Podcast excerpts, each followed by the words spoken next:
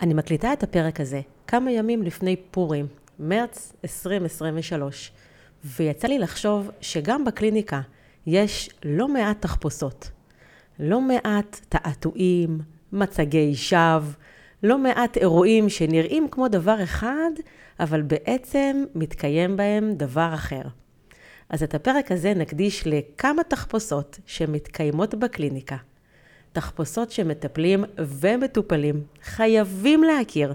אז מראש אני אומרת שאומנם הפודקאסט הזה הוא למטפלים, אבל לדעתי כדאי את הפרק הזה להעביר גם לאנשים שהם לא מטפלים. לפני שנתחיל, אני אציג את עצמי, אני שלי, אני מטפלת בתחום האימון הרגשי ומורה של מטפלים. כשמגיע אליי מישהו חדש לטיפול, וכדי לייצר לו תחושה של ביטחון, לשתף, אני אומרת לו שהוא יכול להרגיש בנוח, שראיתי כבר הכל. והסיבה שאני יכולה להגיד את זה, היא כי נהייתי מומחית בתחפושות.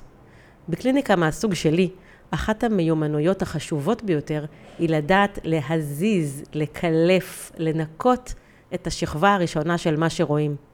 לדעת לזהות את התחפושות, להבין שמה שמולי זה רק הצגה, ולרדת פנימה למה שנמצא שם למטה במעמקים. ושם, בלי התחפושות, בלי המסכות, כולנו בני אדם, ואז הרבה יותר פשוט. אז יאללה, בואו נכיר את התחפושות שיש לנו בקליניקה.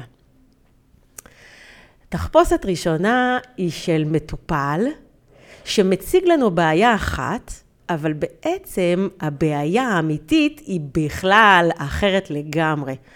זאת אולי אחת התחפושות הנפוצות ביותר בקליניקה, אה, ואולי בעצם זו שכשמתמודדים איתה, זה מה שהופך אותנו באמת להכי מומחים. אני אתן דוגמה למצב כזה.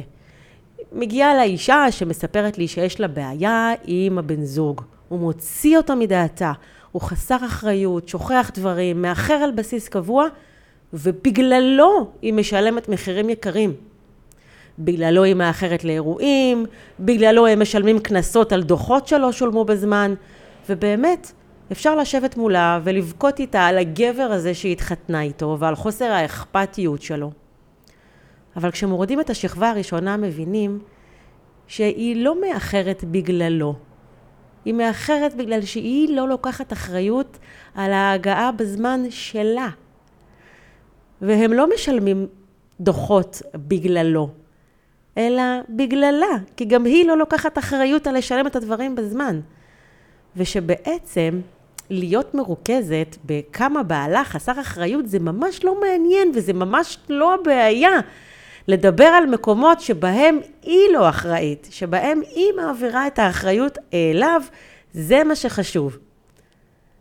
אבל ברור שהרבה יותר כיף להאשים מישהו, והרבה יותר כיף לזרוק אחריות על מישהו אחר, והרבה יותר קל לראות איך אחרים הם לא בסדר ולא אני.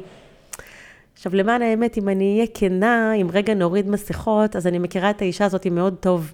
זאת אני, מלפני כמה שנים.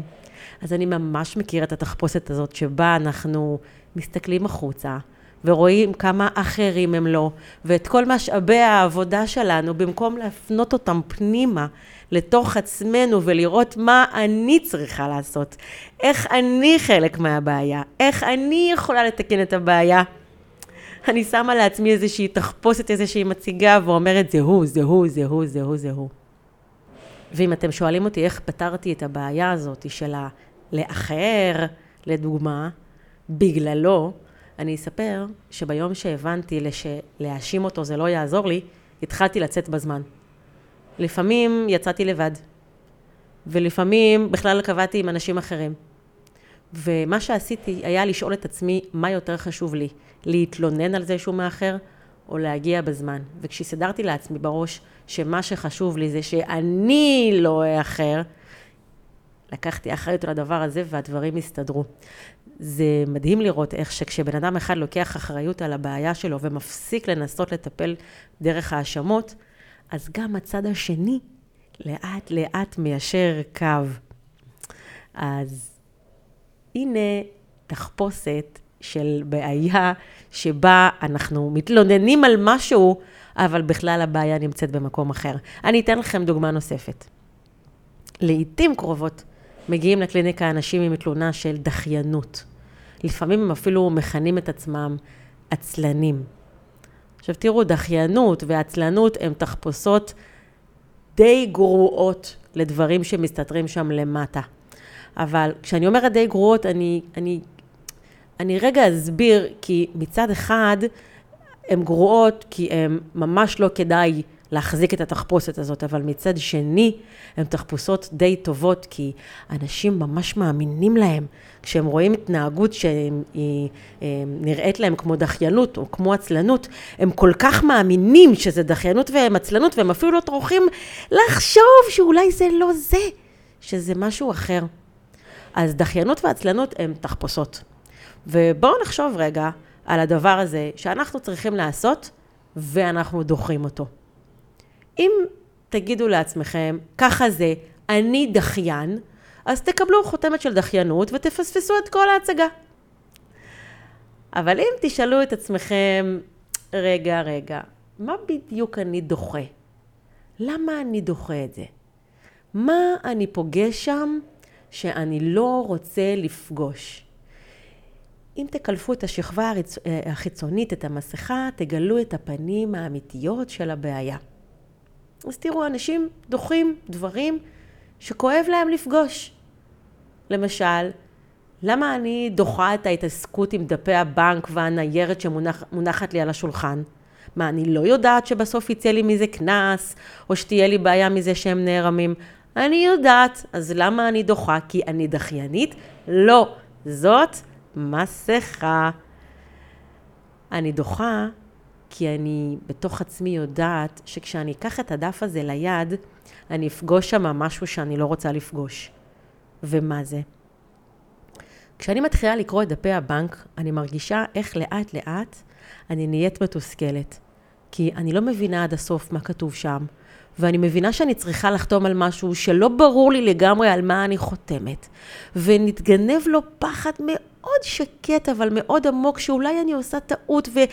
והאמת שכשאני נוגעת בדפים האלה של הבנק או של ביטוח לאומי, אני ממש מרגישה סתומה, ובואו, למי יש כוח להרגיש את הדבר הזה באמצע היום, כשיש לי עוד משימות וילדים ועבודה וקליניקה? אני כל כך לא רוצה לפגוש עכשיו את התסכול הזה. אז אני דוחה. אבל אני לא דחיינית. אני שומרת על הלב שלי. אני שומרת על מצב הרוח שלי. אני שומרת על הביטחון שלי, אני שומרת על האנרגיה שלי, כדי שאני אוכל להמשיך ולעשות את הדברים שאני צריכה לעשות. ורק אם אני אסכים לא ליפול למלכודת של התחפושת, של עצלנות ודחיינות, ורק אם אני אסתכל מתחת, אני אדע איך בדיוק לטפל בבעיה שלי, שהיא הרבה יותר עמוקה או רחבה, אבל בייחוד היא ממש שונה מהבעיה שהצגתי לעצמי. דחיינות, עצלנות, פחדנית, אני פחדנית. כל אלה הם תחפושות, הם מסכות לבעיות אחרות לגמרי. זו המיומנות שלנו, המטפלים. לזהות את התחפושת, לזהות את המסכה, לרדת שם ולקלף. אני אתן לכם כמה שאלות שיכולות לעזור לכם לחשוף את התחפושת המסוימת. לדוגמה, שאלה שהיא אולי נראית מאוד uh, בסיסית, אבל היא זאת שעושה את העבודה. שאלה שמגיעה ממקום של סקרנות, מה באמת מפריע לי? מה באמת מפחיד אותי? או אם אני מסתכלת רגע על דפי הבנק, שאני דוחה ודוחה ודוחה ודוחה, למה באמת אני דוחה את זה? מה אני מפחדת לפגוש שם? או שאלה נוספת שיכולה להיות מעניינת ומורידה את המסכה היא, מה החלק שלי בבעיה? למה הבעיה הזאת בכלל קיימת? מפני מה היא באה לשמור עליי? וכמובן שצריך פתיחות כדי לענות על השאלות האלה, אבל יותר מזה צריך מומחיות בלשאול אותם. כי לרוב התשובות לשאלות האלה נמצאות בתת המודע, ומטפל טוב ידע איך לשאול אותם, וגם לעקוף מצבים שבהם התשובה תהיה לא יודע, לא יודע, לא יודע, לא יודע. אוקיי, אז דיברנו על התחפושת הראשונה, אז בואו נדבר על התחפושת השנייה שיש לנו בקליניקה, מטופל שלא בא לעבוד ולא רוצה לפתור את הבעיה שלו. אני אחלק את התחפושת הזו לשניים. אדם שבא לקליניקה ולא בא לעבוד, ואדם שבא לקליניקה ולא באמת רוצה להיפטר מהבעיה שלו. ואלה שתי תחפושות די דומות, אבל מאוד מאוד שונות, ושוב, זאת המומחיות שלנו לזהות אותם, וגם לדעת להבדיל ביניהם. ולפני שנדבר על כל אחד מהם, נגיד שלעיתים אנשים מגיעים לקליניקה עם סיפורים על כאב גדול, קושי גדול, תסבוכת רצינית. הסיפור שלהם מלא בפרטים, עם המון אנרגיה של תסכול, ולפעמים חוסר אונים, וככל שהם מושקעים בלספר את הבעיה, ככה המומחיות שלנו בזיהוי תחפושת צריכה להיות יותר טובה, ושלא ניפול איתם לתוך הסיפור. אז נתחיל ונדבר על האדם שלא בא לעבוד. בקליניקה עם תהליכים כמו שאני מובילה, תהליכים של אימון רגשי, הכדור נמצא בידיים של המטופל, או אפילו נקרא לו בשם נכון יותר, מתאמן. נכון שהמטפל או המאמן הוא זה שמוביל את התהליך, אבל ההובלה היא לפי הקצב של המטופל, לפי היכולת שלו להיפתח, לשתף, לספוג, להפנים, ובייחוד להתאמן. יש קליניקות שבהן הטיפול הוא לבוא, לשכב על מיטה, המטפל עושה שם משהו והמטופל הוא פסיבי, וככה מטפלים בבעיה. אבל בקליניקה שלי, הריפוי עובר דרך זה שהאדם מתמודד עם הבעיה שלו. הוא צריך לדבר, הוא צריך להיפתח, הוא צריך להסכים לשמוע רעיונות חדשים שלא היו שם קודם. הוא צריך לחפש ביחד עם המאמן שלו למה הבעיה נוצרה, לקבל כלים ולהתאמן. ככה אנחנו משנים דפוסי חשיבה. אנחנו מאפשרים אה, לנקות דפוסי חשיבה שיוצרים בעיה, ולהכניס דפוסי חשיבה חדשים שהם גם פותרים בעיות, אבל הם גם ממש מרפאים. ולעיתים מגיעים לקליניקה אנשים שלא רוצים לעבוד. הם רוצים שהמטפל יעשה את העבודה עבורם. הם רוצים שהכלים יעשו את העבודה עבורם. הם רוצים לדבר ולספר ולשתף ולהתלונן, אבל הם לא רוצים לעבוד כדי שדברים יזוזו. ופה אני רוצה לשים כוכבית קטנה. בתהליך טוב של ריפוי יש לא מעט מקום לתלונות ושחרור והוצאת קיטור וביטוי של רגשות קשים ותסכול. זה חשוב. אבל יחד עם זה יש גם חלק משמעותי של לקיחת אחריות מתוך הבנה שלא חשוב מי אשם, מי הכניס אותך לבעיה, או איך היא קרתה. מה שחשוב זה מי מוציא אותך מהבעיה. ולבעיה יכולים להיות הרבה הרבה הרבה אשמים, אבל יש רק אחד שאחראי להוציא אותך מהבעיה וזה אתה. ולכן אני רוצה את האדם מתאמן, עובד ולוקח אחריות, וצריך להבדיל מאוד מאוד טוב מה ההבדל בין אשמה ובין אחריות, כי לעיתים אנשים אה, מחפשים אשם מתוך מחשבה שמי שאשם הוא גם זה שצריך לטפל בבעיה, אבל זה לא ככה. לבעיות שלי, אפילו אם הן מחלות, אפילו אם הם קושי מאוד גדול להתקדם, או, או מריבות, אי הבנות עם אחרים, לבעיות שלי יכולים להיות הרבה מאוד אשמים, אבל רק אחד אחראי לצאת מהבעיה, וזאת אני. אז לפעמים מגיעים לקליניקה אנשים שלא רוצים לעבוד, הם רוצים לנוח. וזה ממש בסדר, באמת. אבל מאוד חבל לבוא לקליניקה כמו שלי כדי לנוח. כי אני לא נותנת לאנשים לנוח, והם לא מקבלים את המקום הזה שהם אה, רוצים כדי לנוח. וזה מאוד חבל להגיע עם תחפושת כזאת של רצון לעבוד, אבל כשבעצם מה שרוצים זה לנוח. אז מטפל טוב יודע לזהות את התחפושת הזאת כבר בשיחת הטלפון הראשונה עם אדם, ולהגיד לו, אני חושב שמה שאתה צריך עכשיו זה טיפול שמאפשר לך להתמסר. ולהיות קצת פסיבי. תחזק את עצמך, ואחר כך אם תרצה לבוא לעבוד, אז תבוא, וזה ממש, בס... ממש בסדר. אבל זה באמת האחריות שלי כמטפלת שמובילה תהליכים של אימון רגשי, לזהות את התחפושת הזאת. וכשאני אומרת תחפושת, חשוב לי להגיד, זה לא שהאדם משקר הוא לא משקר. הוא לא משקר לי והוא גם לא משקר לעצמו. הוא באמת, באמת, באמת רוצה להיות בלי הבעיה. וזה באמת, באמת נשמע כאילו הוא מוכן לעבוד. אבל לפעמים יש שלבים או מצבים שבהם אין לאדם את הכוחות, את המשאבים, אולי את האמונה, ש, ש, שמאפשרים לו באמת לעבוד. אז זה נראה כאילו באנו לעבוד, אבל אנחנו לא. זה התפקיד של המטפל, לזהות את הדבר הזה. איזה tricky זה. התחפושת השנייה בהקשר הזה היא של אדם שלא באמת רוצה לפתור את הבעיה. וואו, לפני כמה שנים הגיע אליי אדם עם תלונות על כאבי גב קשים. אני מדברת איתכם על לפני כמה שנים, אבל זה מרגיש לי כאילו זה היה אתמול. כי אני זוכרת שבשתי הדקות הראשונות, אחרי שהוא נכנס לחדר, שאלתי אותו, וממש הרגשתי שזאת שאלה כזאת שנשאלת משום מקום. שאלתי אותו, תגיד, אתה רוצה לפתור את כאב הגב? ובאמת שזאת שאלה שאני ממש לא נוטה לשאול, בטח לא בשלב הזה. והוא ענה לי, לא.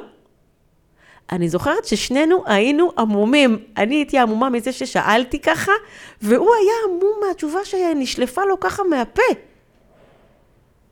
וכששאלתי אותו, למה הוא לא רוצה לטפל בבעיה? לא ממקום שיפוטי, אלא ממקום סקרן. הוא הסכים להסתכל פנימה, והוא אמר שיש לו את כאבי הגב האלה כל כך הרבה זמן, שהוא כבר לא יודע מי הוא יהיה בלי הכאב הזה. וזאת תחפושת מאוד טריקית בקליניקה, שאם אני לא מזהה אותה, אני יכולה לצאת עם אדם לדרך ולתת לו כלים ולנסות לחקור את עומק הבעיה וללכת מכאן ומכאן ומפה ומשם, אבל כל עוד אדם בתוך עצמו לא רוצה לשחרר את הבעיה, או כל עוד הוא מאמין שקיום הבעיה נותן לו יתרון מסוים, הבעיה לא תיפתר. רגע, אני צריכה להגיד את המשפט הזה עוד פעם, כדי לוודא שאתם גם שמעתם וזה גם ברור לנו שכל עוד אדם מאמין שקיום הבעיה נותן לו יתרון מסוים, הבעיה לא תיפתר. בתהליך טוב, מקצועי, בקליניקה של אימון רגשי, המטפל חייב לבדוק שאין בעיות אקולוגיות בפתרון.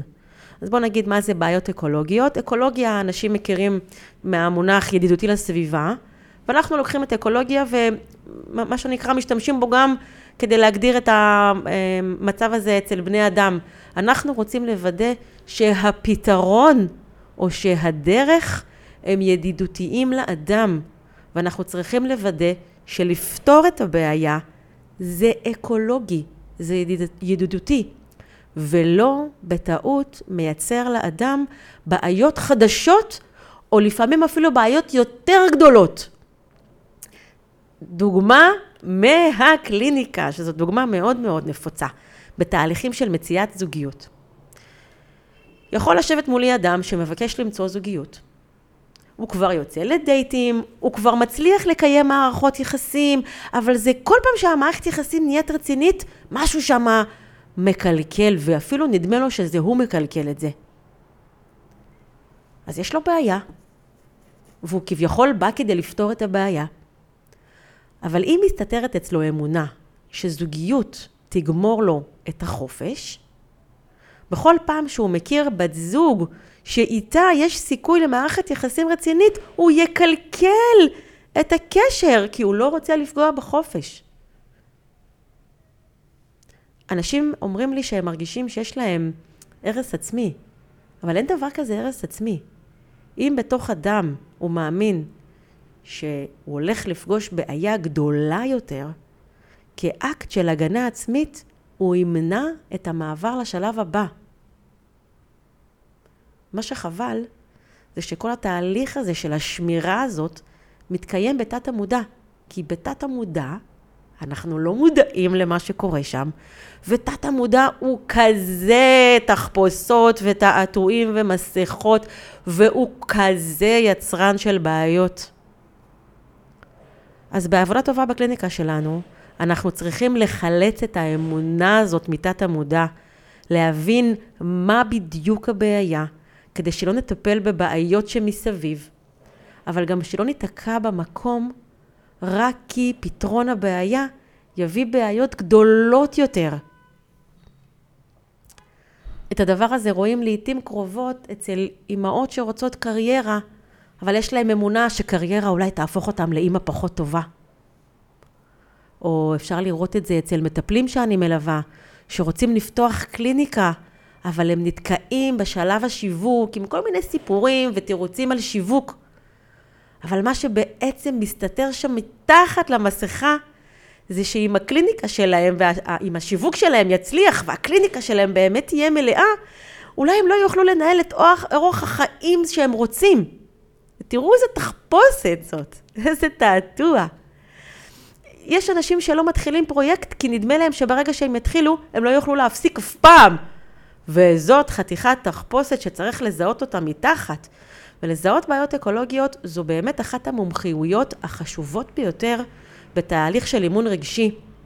תחשבו רק על אדם שמחבל לעצמו בקריירה, רק כי, מס, כי מסתתרת לו שם אמונה שאם יהיה לו כסף, הוא לא ידע אף פעם אם מי שאיתו אוהב אותו או אוהב את הכסף שלו. כמה שהמוח שלנו עושה תחפושות. אוש!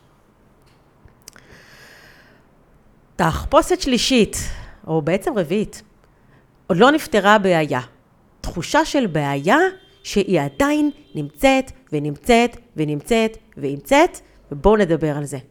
זו תחפושת שהיא מאוד מוכרת, ומצד שני, מטפלים שלא מכירים אותה, לא יוכלו לזהות אותה, והיא תגרום לתחושה מאוד מאוד מאוד קשה של תקיעות. נגיד שהתחפושת הזאת היא חלק מקומץ התנהגויות שנקרא להם דפוסים מקבעים, שברגע שהאדם נתקע איתם, עם הדפוסים המקבעים האלה, לא משנה מה נעשה, הוא לא ירגיש טוב יותר. וזה לא חשוב עם איזה בעיה אנחנו מנסים להתמודד. בואו ניתן דוגמה. נגיד שאני מלווה אנשים עם התקפי חרדה. אנחנו לומדים טכניקה מסוימת, והם יוצאים לשבוע שלהם להתאמן. אחרי שבוע, במפגש הבא, אני אשאל, איך אתה מרגיש? ואדם יענה, עדיין יש לי התקפים. נקבל כלי נוסף ונלך להתאמן עליו, ובפגישה הבאה אני אשאל, אז איך אתה מרגיש? ואדם יגיד, עדיין יש לי התקפים. וככה שוב, ובשבוע הבא עדיין יש התקפים, ובשבוע אחרי עדיין יש התקפים, ועדיין יש התקפים. לתחפושת הזאת, זו תחפושת שנקרא לה עדיין יש. והיא מסתירה את מה שכבר אין. ושוב, זה התפקיד שלנו המטפלים, בתחילת הדרך, לייצר איזשהו baseline, איזשהו אפיון ומדידה מאוד ספציפיים של הבעיה, כדי שנוכל לעקוב אחריה משבוע לשבוע, ולא נחפש אם הבעיה עדיין נמצאת, אלא נחפש מה השתנה, מה זז, מה ירד, או אולי הבעיה שינתה קצת את האופי שלה. אני קוראת לזה פוקוס על ההשתנויות. וזה אחד הדברים שהכי חשוב לעשות כשעובדים עם בעיות כרוניות. כי פתרונות וריפוי לרוב לא מגיעים בבת אחת. הם מגיעים לאט לאט, מחלחלים לאט ותופסים את מקומם לאט, ואם אדם רגיל להסתכל דרך התחפושת הזאת של מה עוד יש, ולא על מה שכבר זז, הוא מאבד את ההזדמנות להבין שהוא בדרך, שהוא בכיוון. הבעיה הנוספת של התחפושת הזאת נמצאת בהבנה הבסיסית של איך מוח עובד. מוח זה איבר שכשמראים לו תוצאה, לשם הוא הולך. מכירים את זה שכשמציבים מטרה, מבקשים מהאדם לדמיין איך זה נראה שהוא כבר מגיע אל היעד, איך זה ייראה, איך הוא ירגיש, מה בדיוק יהיה לו, מה יהיה בחיים שלו, איך, אמ, מה יתווסף לו. ממש מדמיינים את תמונת הסיום לפרטי פרטים. אנחנו עושים את זה כי המוח החכם שלנו זקוק מאוד לתמונה של לאן הולכים כדי למצוא את הדרך להגיע לשם. אנחנו לאורך הדרך גם צריכים לעזור לו ולנקות בעיות אקולוגיות, כמו שדיברנו מקודם, זה גם עוזר להגיע ליעד, אבל מוח זקוק לדעת לאן הולכים, איך נראה היעד, איך נראה כשהגענו. וכשאדם נתקע עם זה שעוד יש את הבעיה, עוד יש את הבעיה, עוד יש את הבעיה, והוא לא רואה מול, מול עיניו את זה שהוא בדרך אל הפתרון, אנחנו מפספסים את אחד הכוחות החזקים של המוח שלנו, שהוא חלק משמעותי מתהליכים של הצבת מטרות, לא רק כמו אני רוצה עסק או אני רוצה זוגיות, אלא גם בתהליכים של ריפוי ממחלות. מוח זה מוח, הוא עובד אותו דבר, וזה לא משנה מה תוכן הבעיה.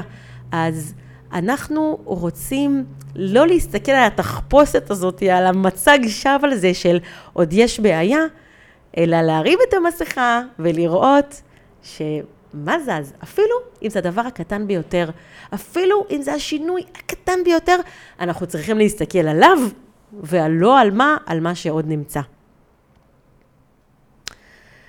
התחפושת הבאה היא תחפושת של פתרון בעיה.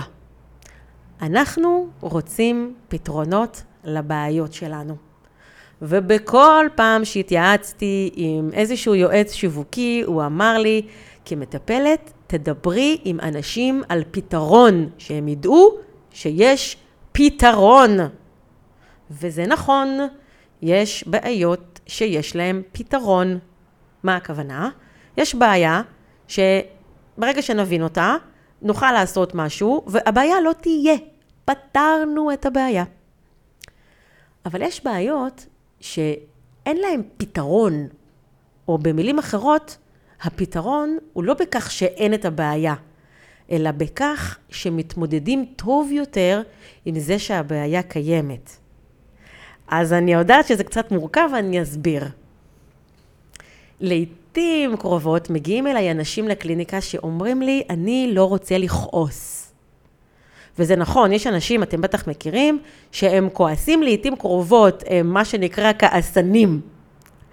אז אני פותחת פה איזה מרכאות על הכעסנים האלה, כי הרבה אנשים אומרים, אני כעסן, כי הם מרגישים שיש הרבה אירועים בחיים שלהם שמכעיסים אותם. או בגלל שהם התרגלו להגיב לכע... בכעס. אז יש דרך לעבור עם אדם כזה, כעסן, שיש בחיים שלו הרבה אירועים מכעיסים ושהוא רגיל להגיב בכעס. צריך להבין איך עובדים עם כעס, צריך להבין איך מנהלים את הכעס כדי שהוא לא ינהל אותנו, להבין מה ההבדל המאוד מאוד חשוב בין כעס ובין עצבים. זה הבדל שעד שלא מבינים אותו, לא מטפלים בבעיה הנכונה. ויש לנו דרך מאוד משמעותית לעבוד עם אנשים כעסנים, אבל בסופו של דבר, אין דבר כזה אדם בלי כעס. כעס הוא רגש שאומנם אנחנו רגילים לקרוא לו רגש שלילי, אבל הוא רגש מאוד מאוד חיוני. יש סיבה מאוד טובה למה הוא שם. כעס למשל הוא רגש שמסמן לנו מתי הגבולות שלנו נחצו. מתי קרה משהו שמבחינתנו לא אמור היה לקרות. ולכן כעס הוא ממש, אם תרצו, כמו מנגנון הגנה טבעי של הגוף, שמכוון אותנו, היי, hey, שלי, את צריכה לשמור פה על הגבולות שלך טוב יותר. כשאנחנו התרגלנו לאורך החיים למתג כעס כמשהו רע, אנחנו מנסים לחיות בלי הדבר הזה שהוא אמיתי בבסיס שלו, בא לשמור עלינו. עכשיו, אולי יש אנשים שרוצים לחיות בלי כעס, אבל אין דבר כזה לחיות בלי כעס. יש בהחלט ללמוד איך להרגיש אותו, איך לדבר איתו, איך להבין טוב יותר מה הוא מסמן לי, ואז לתת לו אה, אה, תשובה או, או התמודדות, כדי שהוא לא יגיע לרמות מאוד גבוהות של כעס. כשלא מבינים טוב את הכעס, אז לא מטפלים בו כמו שצריך, וזאת כמובן תחפושת. וכשאני אומרת את זה, אני בעצם אומרת שאנחנו צריכים ללמוד לחיות עם כעס, אבל זה לא אומר שאנחנו צריכים ללמוד עם, לחיות עם כעס בתוך הגוף שלנו. אנחנו צריכים להבדיל שוב בין כעס ובין עצבים, ואנחנו צריכים להבדיל בין כעס ובין טינה. ובעצם לחיות עם כעס זה לא אומר שהוא גר לנו בגוף, זה אומר שבעבודה רגשית טובה איך שאנחנו מזהים אותו, אנחנו יודעים לתת לו מענה, ואז אנחנו מגיעים מהר לצורת התמודדות טובה, והכעס לא צריך לגור לנו בגוף, אבל הוא שם כי אנחנו רוצים אותו ואנחנו צריכים אותו. אז התחפושת הזאת שאני מדברת עליה עכשיו, היא בעצם תחפושת שלכל בעיה יש פתרון שכאילו הבעיה לא תהיה. אז לא. יש בעיות או יש עניינים שאנחנו לא מעלימים אותם. אנחנו לומדים לחיות איתם ככה שההשלכות שלהם על הגוף שלנו לא יהיו הרסניות. שההשלכות שלהם על מערכת היחסים שלנו לא יהיו הרסניות. שההשלכות שלהם על התוצאות שלנו לא יהיו הרסניות. ואנחנו לא רוצים להיות בלי כעס. אנחנו גם לא רוצים להיות בלי פחד, גם לפחד יש תפקיד חשוב. אה, יש לפעמים, מאוד קרובות אנשים רוצים להיות בלי פחד. לא טוב, פחד הוא תמרור מאוד חשוב. גם בושה, גם אשמה, הם כולם, גם קנאה, הם כולם מדברים איתנו ואנחנו, עזבו שלא נגיע למצב שאנחנו בלי הרגשות האלה. אנחנו גם לא רוצים, אבל בשביל זה צריך להסתכל מתחת לתחפושת של פתרון.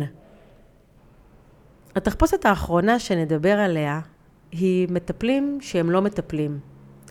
או טוב יותר יהיה להגיד, אנשים שיש להם קליניקה, אבל הם לא מטפלים. דיברתי על זה בפרק הקודם, אה, השם שלו זה מי הסמיך אותך, על זה שיש אנשים שפותחים קליניקה, אבל הם לא באמת מטפלים. אז בפרק הזה אני אגיד שאם הם לא מטפלים, אז מה הם כן? וזאת, מה זה חתיכת תחפושת? הדבר הנפוץ ביותר שאני רואה במצב שבו מטפל הוא לא מטפל, זה אדם שמרגיש צורך להרגיש משמעות והוא משיג אותה בעזרת כלים טיפוליים.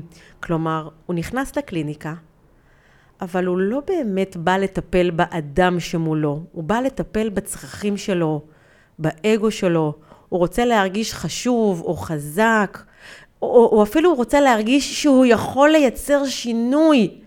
וזאת תחפושת שהיא מאוד מאוד טריקית. הדרך לזהות אותה היא לראות על מה מונח הפוקוס של המטפל. האם הפוקוס של המטפל הוא על האדם שהוא עוזר לו, או על איך הוא, המטפל עצמו, מרגיש בתהליך הזה. ואני כמי שמלווה מטפלים, אני מלמדת מטפלים אה, איך אה, בתהליך של אה, לפתוח קליניקה ואיך לפתוח קליניקה, אבל אני גם מטפלה, מלווה מטפלים בתהליכים של supervision, וזה אחד הדברים שאני הכי הרבה צריכה להיות ערנית להם, וזה לחפש את המניע של אדם להיכנס לקליניקה. כי אם אנשים נכנסים לקליניקה מרצון להרגיש משמעותיים, להרגיש בעלי יכולת, הם יהיו מאוד מאוד מרוכזים בעצמם, במה הם אומרים, באיך הם נשמעים, באם הם הצליחו להגיע לתוצאות, באיך הם מרגישים שהם יוצאים מתהליך, וזה פוקוס שהוא לא נכון. לא נכון, וזה אומר שאני לא מטפלת, אני מטפלת כרגע בעצמי, אני לא מטפלת באדם שמולי. יש מצב שהוא יותר גרוע בעניין הזה, וזה אדם שנכנס לקליניקה כדי להרגיש לא משמעות, אלא אפילו צורך בעליונות. אני יודעת משהו שאתה לא. אני יכולה משהו שאתה לא. אני המובילה כי אני החזקה, וזה לא נשמע טוב, אבל לצערי זה קורה, וזה לא משנה איזה כלי טיפולי, וזה לא משנה באיזה תהליך הסמכה ובאיזה תהליך הכשרה. הדבר הזה נמצא. ולא בכדי, לפעמים אנשים מטופלים יוצאים מקליניקה עם תחושה שביקרו אותם או שפטו אותם. זה לא בהכרח אומר שהמטפל ביקר או שפט, לפעמים הדבר הזה הוא תוצר של דפוס קורבני של מטופל, ומטפל צריך להיות מאוד מאוד מאוד רגיש כדי לא לתת למטופל את התחושה הזו. אבל פה, בתחפושת הזאת, אני אגיד שכן, לפעמים אנשים נכנסים לקליניקה לא מעמדת מטפל, אלא מעמדת צורך בעליונות. לצערי זה קורה. וגרוע מזה, זאת התחפושת של אדם שנכנס לקליניקה והוא לא מחפש משמעות וגם לא מחפש עליונות, הוא מחפש טרף. ומכיוון שהנושא הזה הוא נושא מאוד טריגרי, אני לא ארחיב את הדיבור עליו, אבל מטפל, מטפלים פוגעניים זה דבר ידוע ומוכר, ו, והוא קיים לצערי. והדרך להתמודד עם הדבר הזה כמטופלים, זה לוודא שאנחנו מגיעים לאדם, למטפל, מהמלצות של אנשים שאנחנו מכירים, לא מהמלצות ומפרסומות, לא מפייסבוק בלי שאנחנו מכירים את המטפל. לקבל המלצות מאנשים שאנחנו מכירים, שדיברנו איתם, ששמענו אותם, שהרגשנו אותם. והדבר הנוסף הוא להפעיל שיקול דעת כל הזמן לאורך הדרך עם מטפלים. אני יודעת שאני אומרת עכשיו משהו ומבקשת עכשיו משהו שיכול להיות מאוד מאתגר, כי לעתים קרובות למטפלים פוגעניים יש כלים ויכולות מאוד לתעתע ולהוביל ולטשטש. וגם כשאנחנו מגיעים לקליניקה כמטופלים, אנחנו מאוד לא רוצים לבוא אה, עם עין בוחנת, אנחנו רוצים להתמסר, אבל זאת אחריות שלנו כמטופלים, גם את החצי עין הזאת כל הזמן להשאיר פתוחה אה, ולבדוק אם מה שמטפל אומר מתיישב לנו עם ההיגיון, אם מה שמטפל אומר מסתדר לנו, אם הבטן שלנו מדברת איתנו, להקשיב לה, להקשיב לה, להקשיב לה. אני יכולה להגיד לכם שכמטפלת, וגם בתהליך של טיפול ותהליך של אימון, אני לעיתים קרובות משתמשת אה, בשאלה, זה מסתדר לך? אתה, אתה מבין את זה? אתה מסכים עם מה שאמרתי? אתה מקבל את מה שאמרתי? אני לא קובעת לאנשים, אני לא אומרת להם את הדברים, אני לא אה, מחליטה להם מה הבעיות שלהם. אני אולי מבינה את הדברים ואני מגישה להם את, ה, את מה שאני רואה בצורה של שאלה שמאפשרת להם להגיד, כן, אני מרגיש שזה נכון מה שאמרת, או, או משהו שיאפשר להם להגיד, לא, אני מרגיש שזה לא זה, בואי נמשיך לחפור, בואי נמשיך לחפש, או בואי נראה אם זה משהו שהוא דומה. אה, זה מאוד חשוב שאנחנו כמטפלים נהיה מודעים לדבר הזה, שאנחנו לא קובעים, אנחנו לא משתלטים, אנחנו שואלים, אנחנו גם בטח לא מייעצים, אנחנו שואלים ואנחנו מגישים את הכלים שלנו ואת ההבנות שלנו ואת הניסיון שלנו בצורה של שאלות שדורשת מהמטופלים להיות כל הזמן עם חצי עין פתוחה, כי הנה אני חוזרת עכשיו בחזרה לדבר שאיתו התחלתי את הפרק הזה, הכדור כל הזמן נמצא בידיים של המטופל או של המתאמן.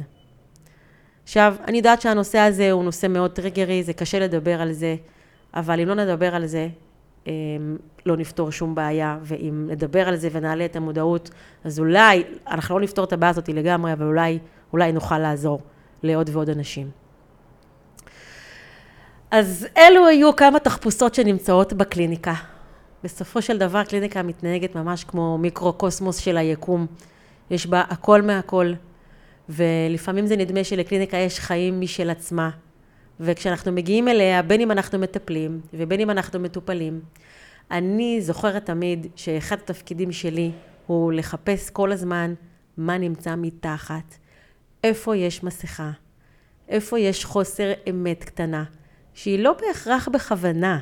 אנשים לא באים לקליניקה כדי לשקר, אבל אנשים, לפעמים משקרים קצת לעצמם, או לפעמים לא תמיד אומרים לעצמם את האמת. או לפעמים מסתירים ממש מעצמם את האמת. וזה התפקיד שלנו, המטפלים המקצועיים, להיות אלה שאומרים, רגע, רגע, רגע, בוא נוריד את המסכות, בוא נחפש מתחת לתחפושות, בוא נרד למטה, נפשוט את התלבושות, נפשוט את התפאורה ונראה מה באמת באמת קורה פה. אני מקווה שהפרק הזה תרם לכם, שהוא עניין אה, אתכם. אם היה לכם מעניין, יש עוד פרקים פה בפודקאסט שתוכלו להאזין אה, להם. אם יש לכם שאלות, אתם מוזמנים לכתוב לי בקבוצת הפייסבוק של הפודקאסט, מדברים על קליניקה. או אה, באופן פרטי, בין אם זה למייל שלי או לוואטסאפ שלי, ואנשים כותבים לי, וזה מאוד מאוד משמח אותי. אנשים כותבים לי ושואלים אותי שאלות, אבל בייחוד כותבים לי מה הם לקחו מהפרק, מה הם אה, למדו, מה הם לוקחים לעצמם, מה הם הבינו. זה מאוד משמח אותי שאנשים משתפים אותי, אז אני ממש מבקשת מכם אה, לשתף אותי. ואם תשתפו את הפרק הזה עם אנשים אחרים שאתם חושבים שהוא יכול לעניין אותם, זה בכלל, בכלל ישמח אותי. אז שיהיה לנו חג פורים שמח, וגם קליניקה טובה ואיכותית.